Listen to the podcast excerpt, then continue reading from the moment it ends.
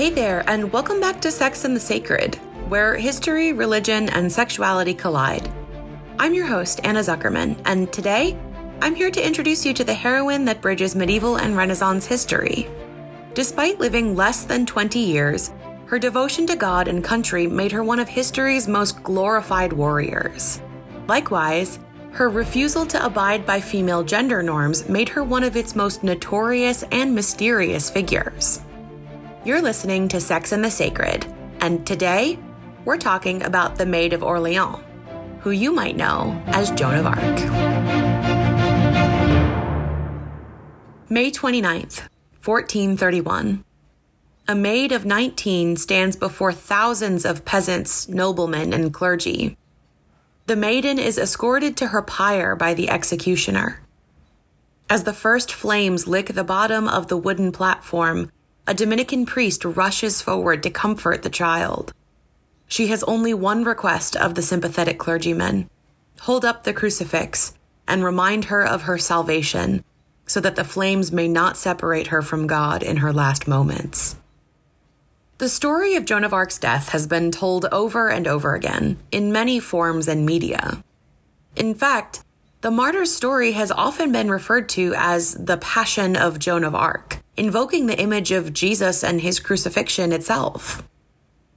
Her brief life was full of wonder, mystery, and military success, and her connection to God made her both powerful and dangerous. Okay, let's start with the basics. Before I get into the meat of the episode, let's do a quick rundown on the context that Joan would enter into when she made her public debut in 1429. The Hundred Years' War waged between England and France from 1337 until 1453. The war, which was split into three eras of active conflict, was fought over the French throne, the most powerful seat in Europe. The decades of war helped to solidify the national identities of both France and England, along with the other nations of Western Europe that became involved on either side of the conflict. By the time the French successfully retained their throne in 1453, the medieval era was ending and the Renaissance era of nation states was beginning. There is so much fascinating history in this era and more political intrigue than I could explain in a dozen podcast episodes. However, we've got a lot to cover today.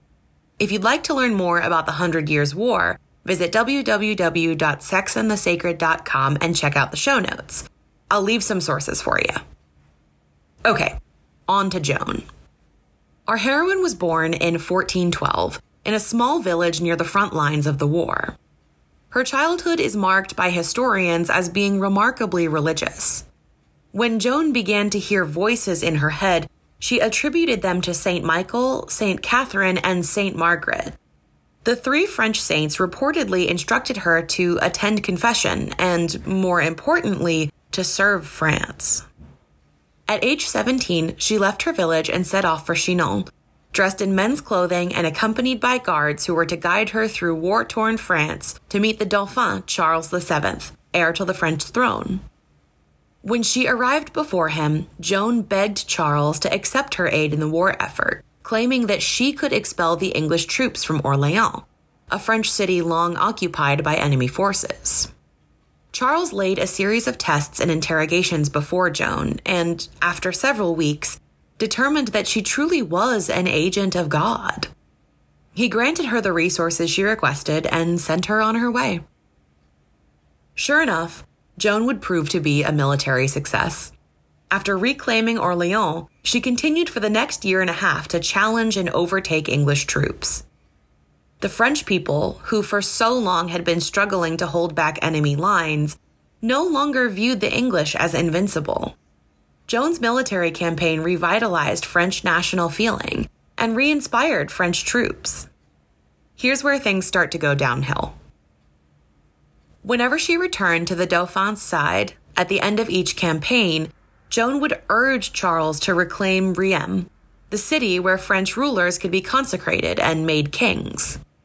Charles, however, hesitated every time, and eventually, as you might have guessed by now, Joan's luck ran out. Captured in battle against the Duke of Burgundy, Joan was taken and held by English forces. Charles, who was attempting to arrange a truce with the Duke, did not make any recorded efforts to have Joan released. In fact, Joan would only leave English custody for a short while when she jumped through her cell window into the castle moat below, desperately trying to return to Charles independently. She was quickly recaptured and would spend her last remaining months in confinement.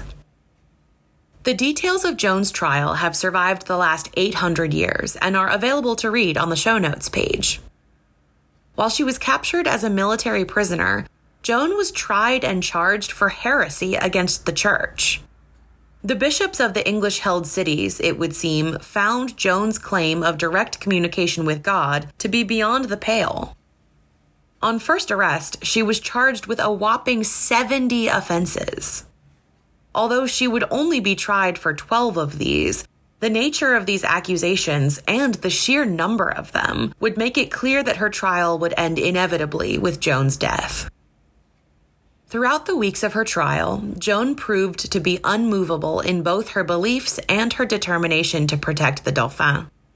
She refused to answer a number of questions about her conversations with Charles, instead, replying stoically, Go on to the next question. She asked almost daily to attend Mass and confession, and when told to wear women's clothing, promptly refused. When her trial finally ended, Joan was convicted of heresy and sentenced to be burned at the stake. Her death, however, did not put an end to her fame. To this day, the image of a short haired girl with pious eyes, dressed in men's armor, reminds us of Joan's remarkable life. All right, I think that's it for today's story time. And I can hear what you must be thinking right now. Joan's story is super interesting, and I get it. She's another medieval icon, but why is she on today's episode? Well, I'll tell you. Joan is the subject of today's episode because she's the most prominent example of non binary gender expression that we have from the medieval era. Let's get into it. We know from historical records that Joan almost exclusively wore men's clothes for the last two years of her life. We don't know exactly why Joan preferred men's clothing. A number of scholars argue that this was simply a choice of function over fashion. Women's clothing was bulky, difficult to ride in, and most certainly impossible to fight in. However, most Joan scholars acknowledge that her choices of attire were more than just functional. They seem to be personal. When Joan was imprisoned, she was given women's clothing and told to wear it. After a mere two or three days, she returned to her male dress, refusing to explain her choice to her captors. Her commitment to male clothing and male activities, since fighting in battle was at the time a singularly male action, contributed greatly to the church's distrust of her. It made her an anomaly, a mystery to be understood. Okay, let's pause here for a second. If you listen to the last episode, you'll remember that we have to be super careful in applying modern labels to historical figures.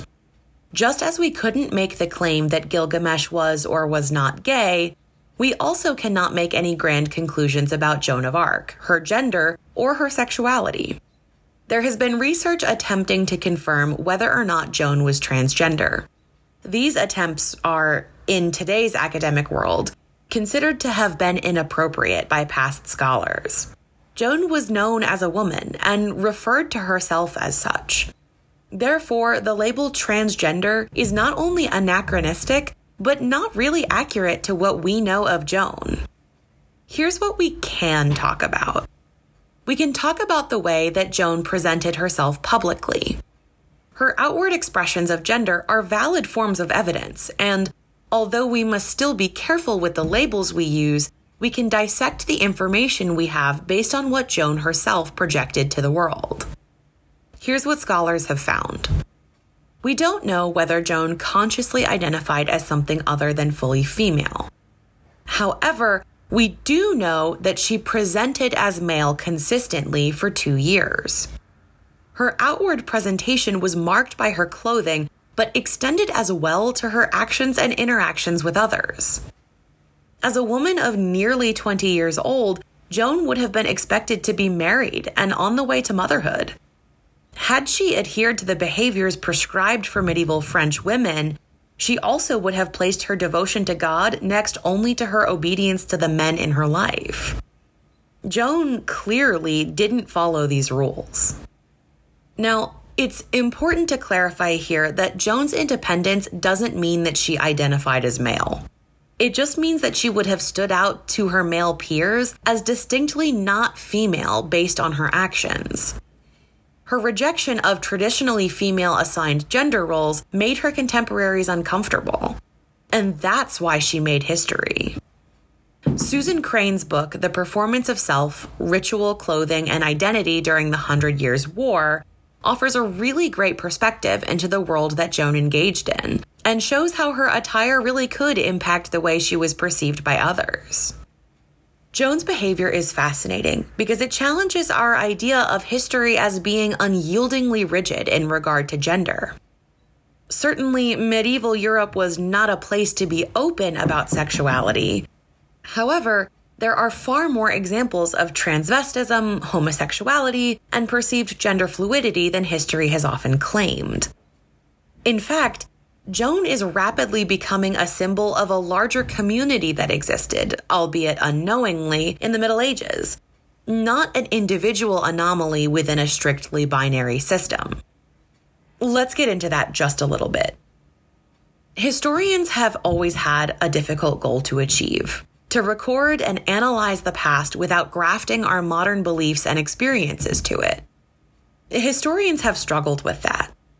In many ways, the study of history is a story of constant self improvement and revision. Half of our job as historians is to redo or reanalyze the work of people who came before us, writing from a perspective far narrower than our own. Our job is to always look again, read again, and think it over just one more time. It's how we evolve as historians and modern people. This is exactly what's happened over the last 800 years when historians examine Joan of Arc. When historians first began studying the famous martyr, they believed the voices in her head to be either witchcraft or saintly blessing. And today, we know that she most likely suffered from epilepsy, causing the sound of what she believed to be external voices. In the past, historians viewed Joan's desire for male clothing to be a sign of deviant sexuality. Today, we acknowledge that Joan presented as male, but admit that she very well may have done so as a means to an end, not because it was related to her gender identity. See what I mean? History changes as we do, and it's essential for us to keep coming back to topics we've covered and to examine them one more time, pursuing the truth of the past. Before I leave you for today, I want to recommend some fantastic reading for any of you that want to know more about gender in the Middle Ages. Dr. Leslie Feinberg's book, Transgender Heroes, explores Joan's life and presentation and places her in a history of heroes that all challenge our idea of the gender binary. Her work is thorough and convincing and does a far better job of explaining how Joan fits into queer history than I could offer you today. I urge you all to think more on Joan of Arc and to sit with the ambiguity of what we know of her. Truthfully, we don't know much about how she viewed herself. We certainly don't know whether she identified as male, female, or non binary. And yet we know that at the very least, she challenges the gendered stereotypes we have of the Middle Ages. We know that Joan has earned her place as a queer icon and independent force in history. And yet, her story is shrouded in so much mystery that we may never be able to truly give her a label. Truthfully, I'm okay with that. I like the fact that despite 800 years of analysis, we still can't pin Joan down long enough to keep her still. She's fluid, mysterious, and a symbol of enduring, burning faith. I don't think she needs a label, just credit for her autonomy in a world that was very much against her. I hope you enjoyed today's episode and learned a little bit about Joan of Arc and the history of, well, history. Next time on Sex and the Sacred, I'll be telling you a tale as old as time that of Mother Earth and Father Sky. Subscribe now to make sure you don't miss it. If you've enjoyed this episode and want to learn more about Joan or medieval transvestism, head to www.sexandthesacred.com, where you can find the show notes for this and every episode. Likewise, if you'd like to get in on our super cool Sex and the Sacred t shirts, mugs, and other merchandise, search for Sex and the Sacred on your Redbubble or Patreon pages, where you can find us and help support the show. That's all for now. I'm your host, Anna Zuckerman, and you're listening to Sex and the Sacred, where history, religion, and sexuality collide. Thanks for tuning in with me, and I'll see you next time.